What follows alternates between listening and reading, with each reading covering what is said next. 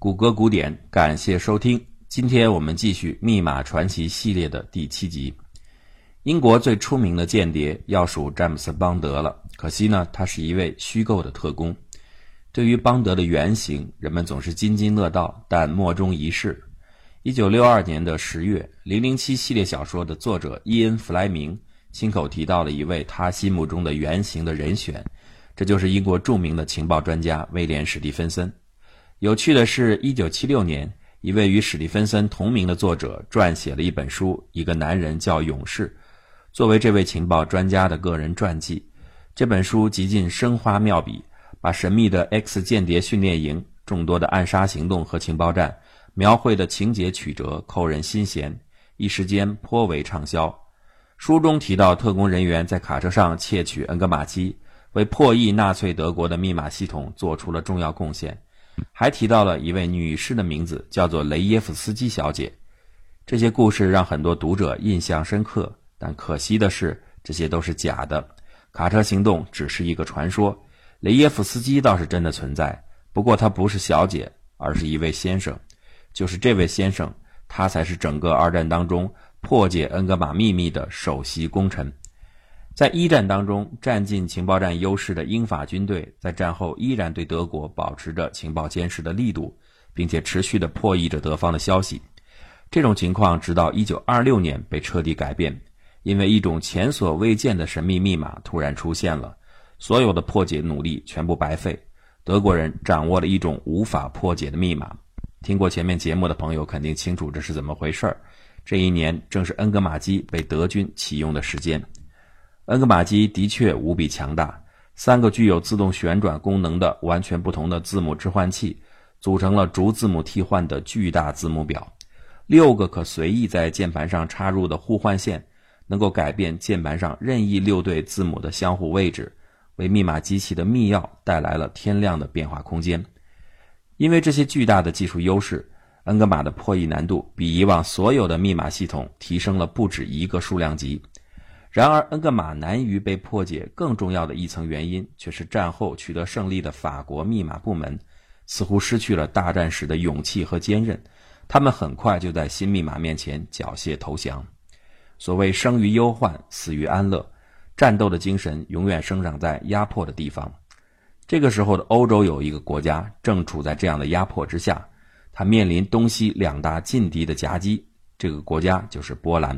而恩格玛机破解的突破，也正是出现在这个看似弱小的地方。原因很简单，波兰人需要知道德国什么时候会进攻自己的国家。波兰专管密码的情报部门叫做比尤罗斯德夫罗密码局。雷耶夫斯基的故事就是从这儿开始的。一九一八年，比尤罗密码局从波斯南大学招募了二十位数学系的学生参加密码培训。雷耶夫斯基在培训中和另外两位优秀的学生脱颖而出，随后正式加入密码局。雷耶夫斯基当时只是一个二十刚出头的内向腼腆的年轻人。实际上，从一个普通大学生的角度来衡量，雷耶夫斯基并不是那么的出色，各方面仅称得上是中人之资。但是他却具有在密码破译方面必须的两个特质：敏感和执着。就是这两个特点。最终成就了这位密码英雄的伟业。和英法一样，在二十年代的头几年，波兰对德国的情报掌握很充分、很准确。但随着恩格玛机的应用，对德情报工作开始出现严重的困难。手足无措的主管马克西米辛斯基，这个时候甚至开始向上帝祷告，寻求支持，并且居然还寻找过所谓奇功异能的大师前来帮忙。据说，就有一位号称长着透视眼的人受邀参与密码的破译。当然了，千里眼其实什么也看不到。真正让波兰人看到恩格玛机内部奥秘的是德国的一位叛变者施密特。施密特出生的家庭社会地位很高，家境优渥，应该说他的人生起点并不错。但是第一次世界大战改变了他的命运。他是家中的次子，和大哥一起参加了一战。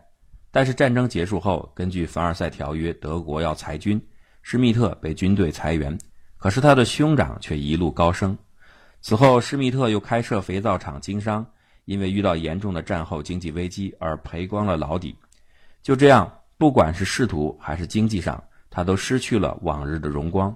无奈的他只好投奔大哥鲁道夫，被安排到通讯参谋部工作，参与陆军密码管理的相关工作。按理来说，这也算是一种不错的安排了。但是对施密特而言，和大哥的对比让他感受到命运的不公，这让他如芒在背。他决定报复，他的手段就是向法国泄密，而且这样也能给他带来急需的金钱。一九三一年的九月八日。在中国即将发生九一八事变的前十天，施密特在比利时第一次会见了法国联络员，将两份恩格玛机的使用说明书交给了这个叫做雷克斯的人拍照。这些资料虽然不是制造说明书，但是极为详细的操作方法仍然令法国人掌握了复制恩格玛机所需的关键信息。可以说，法国的情报部门把能做的事情都做了，但是与之相对。法国的密码部门却是毫无进展，他们甚至没有打算动手复制一台恩格玛机，因为他们觉得即使建造出一台这样的机器也没有用，因为密钥无法获取，所以还是破解不了密码。在前面的段落中，我们已经介绍过，德国人使用恩格玛机，每天要把机器重新设置一次，这套设置的参数其实就是恩格玛机的密钥。密钥包括三个部分：三个置换器的前后位置。每个置换器的初始刻度的字母和六条互换线的选择。举例来说，三个置换器的排列顺序可以设定为二三一，这表明一号置换器放在第二个位置，二号置换器放在第三个位置，三号置换器放在第一的位置。六条互换线呢，可以设定为字母 A E 互换、D B 互换、T U 互换、V H 互换、W R 互换、G Q 互换。三个置换器的初始刻度设定为 B N Z，这就是一号置换器。放在 B 的位置，二号置换器放在 N 的位置，三号置换器放在 Z 的位置，这就是一种对恩格玛机的完整设置，也就是一套密钥。使用者要从预先分发制定好的密钥手册上，根据日期来查找当天的密钥，故此这套方法叫做日密钥。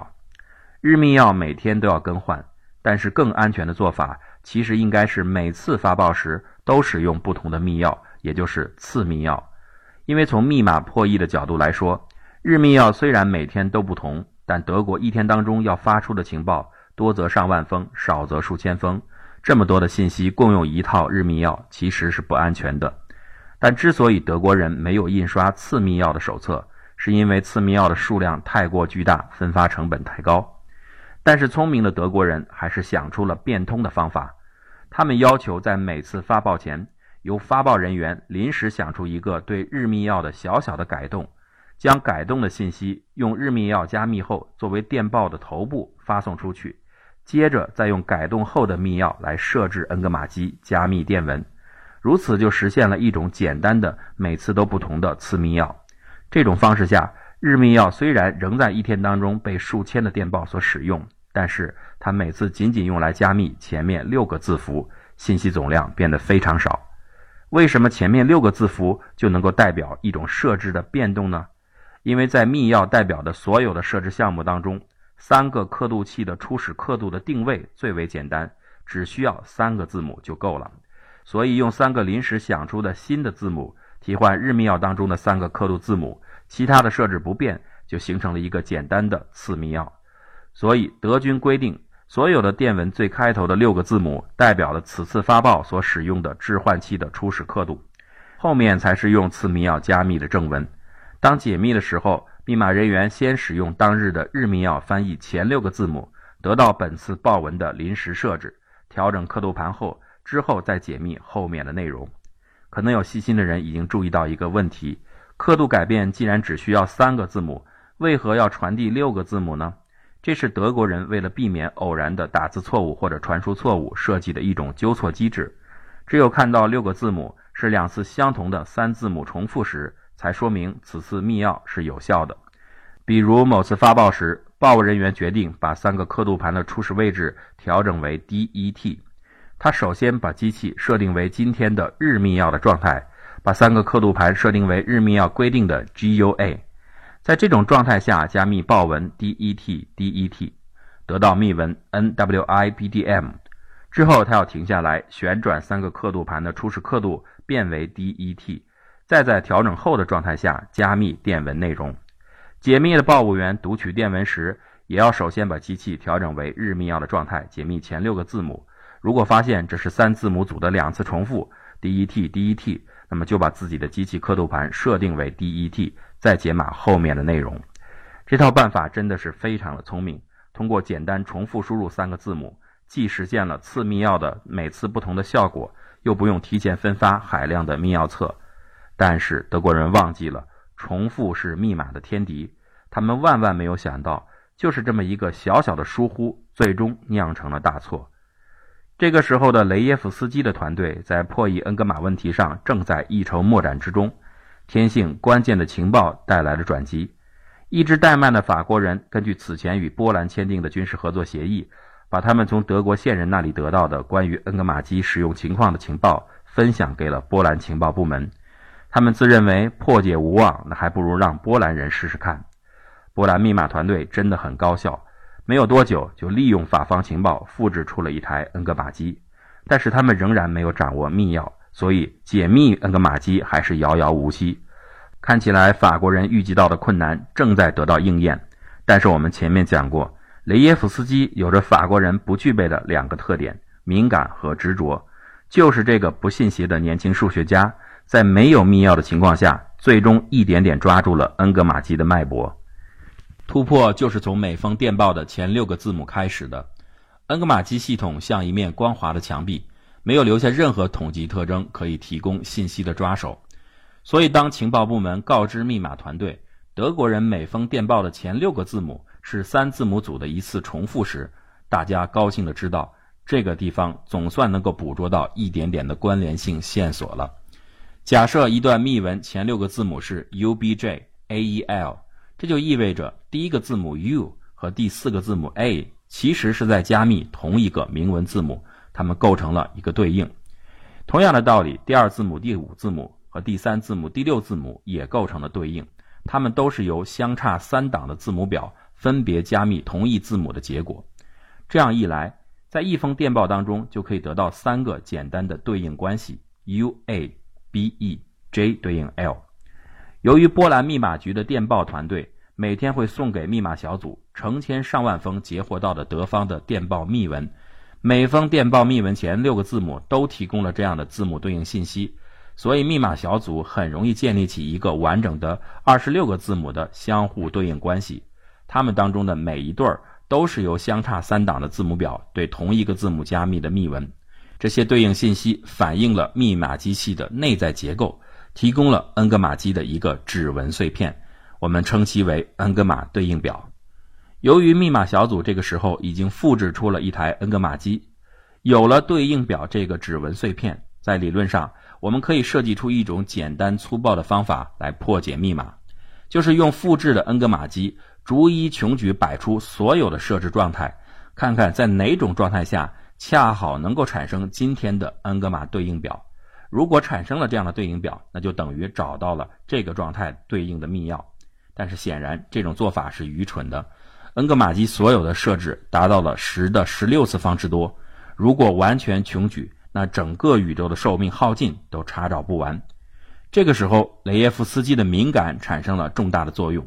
他敏锐地察觉到，利用指纹信息配合穷举查找得到密钥这个方向是对的。只不过恩格玛对应表提供的信息太少了，它充其量只能算作一个小小的指纹碎片，对于穷举空间的裁剪力度是不够的。后续的工作应该围绕着寻找某种更完整的指纹信息开展，尽可能减少穷举的范围。一旦穷举变得可行，那么搜索密钥就会变得可能。在前面的节目中，我们介绍过，恩格玛机所拥有的十的十六次方的设置可能性当中。十的十次方都是由连接字母对的互换线所形成的，但是这些互换结构只提供了静态的密码修改能力，并没有提供真正关键的动态密钥变化能力，而这个动态能力是由三个置换器提供的。也就是说，互换线变化多但能力小，置换器变化少但能力强。这样的反差最终让雷耶夫斯基找到了恩格玛机真正的软肋。在上述的恩格玛对应字母表中，字母实际上只进行了一次对应。如果我们持续多次的追踪这些替换关系，就会发现字母替换关系会形成一个字母链条，而且该链条最后一定能够形成一个字母的闭环。比如在恩格玛对应表中查到 A 对应 E，如果我们返回表中再看看 E 对应的字母，就能查到 E 对应 F。那以此类推，F 可能对应 P，P 可能对应 C，C 又对应 A，这样就形成了循环。我们得到了一个替换环 AEFPC。此处呢，我们不需要详细的解释替换环的数学原理，大家应该在直觉上就能够感觉到，替换链条上的字母之间的相对关系是由三个置换器初始位置决定的相互旋转的互余关系造就的。而互余关系只取决于三个置换器本身的结构和排列，不取决于键盘上的输入字符。也就是说，改变互换线可以改变替换链条上的具体字符，但不能改变链条的长度。这个特征正是我们想要的，而且是非常关键的，因为这个特征把互换线的影响彻底排除。到目前，我们已经可以知道，在每种密钥确定的配置之下。三个置换器能够形成一个独特的互余结构，从而呢能够造就一组独特的替换环，而这组替换环的长度和互换线是无关的。比如从某天建立的恩格玛对应表中分解出来四个替换环，分别是 A E M N O Y U J P 和 B C D V，还有 F Z H S W K，最后一个是 G Q X I R L T。那么这四条链的长度分别是九、四、六、七。这组数值只能是由置换器决定的，它对应着置换器当前的配置。置换器的设置虽然也有十多万种，仍然是一个巨大的数字。但是对于勤劳坚持的人们来说，这个数字已经是可以处理的范围了。恩格玛机的指纹终于被发现了。从此之后，雷耶夫斯基团队夜以继日的舍命工作，穷举所有的置换器的配置。建立每种配置之下的链条长度记录，形成了一个链条长度和置换器配置对应的字典。当经过数年的艰苦卓绝的努力，字典建立完成之时，恩格玛机等于终于被成功破解了。每一天，雷耶夫斯基团队根据所截获的电文的前六个字母，形成恩格玛对应表，再由恩格玛对应表分解出所有的替换环，利用这组替换环的长度。到字典当中查找对应的配置，就获取了日密钥的核心部分置换器的配置。不过呢，雷耶夫斯基字典仅仅能够提供置换器的配置，这并不是日密钥的全部。对于当天日密钥当中的互换线配置，仍然是无从得知的。不过呢，分析一旦进行到这个地步，确定互换线配置的难度比想象当中要容易得多。技术人员只要首先在复制的恩格玛机上去掉所有的互换线。直接用原始键盘和配置好的置换器配合翻译密文，这个时候呢，因为互换线的缺失，翻译出来的电文肯定还是有所混乱。但是由于关键的置换器的配置是正确的，这种混乱仅仅是由六对字母相互替换所引起的，其大致语义仍然是可以阅读和猜想的。这种情况下，即使没有密码知识的人也非常容易猜出互换的字母都是什么，那破解自然不在话下。再到后来，雷耶夫斯基为了进一步提高穷举查找密钥的效率，用六台复制的恩格玛机联合形成了一个巨大的机器，实现了自动化的密钥高效查找。在最快的时候，德国人每天的密钥仅仅用两个小时就可以被找到。这台机器高达一米多，工作时会发出类似定时炸弹倒数计时器一样的滴答声，所以雷耶夫斯基将它命名为“炸弹”。如果你觉得“炸弹”这个名字似曾相识的话，那就对了。后来，英国大名鼎鼎的图灵团队开发的破解密码计算机就是沿用的这个名称。雷耶夫斯基的团队取得了令人赞叹的成功，在五六年的时间当中，他每天都能成功的破译德军情报。但是他分析的基础仍然是有局限性的，那就是对雷耶夫斯基字典的依赖。这个字典建立在三置换器关系的基础之上，所以等到一九三八年十二月。德军为了提高通信安全性，将恩格玛机的置换器从三个变为五个，把互换线从六条提高到十条时，雷耶夫斯基的炸弹失去了作用。就在几个月之后，希特勒撕毁了和波兰之间的互不侵犯条约，日耳曼的利剑即将指向波兰，炸弹在祖国最需要它的时候变成了哑弹。可以设想，如果时间充裕、资金充足，雷耶夫斯基团队一定能够沿着自己的思路，重新建立更新的字典和更大的炸弹。但是第三帝国已经不允许这些发生了。在国家存亡的最后关头，波兰密码专家们体现出了高风亮节，他们将宝贵的破解机密全部无私地献给了盟军。一九三九年七月二十四日，英法情报部门的高级专员受朗热少校之邀，紧急赶往华沙。当他们跨入比尤罗密码局的一间密室时，简直不能相信自己的眼睛。法国人认为神话般的恩格玛机竟然在数年之前就被波兰人完全攻克了。波兰专家复制的恩格玛机，还有令人匪夷所思的炸弹，都让英法同行跌碎了眼镜。在接下来的几天当中，这些原型机还有所有的宝贵的技术资料，全部秘密地运抵了法国和英国。两周后。希特勒的装甲师越过了德波边境，波兰覆亡了，但伟大的智慧之光却没有熄灭。在英法境内的密室当中，炸弹又将重新开始响起，它催命般的倒计时声音。另一位伟大的天才即将接过雷耶夫斯基手中的火炬，再次书写新的密码传奇。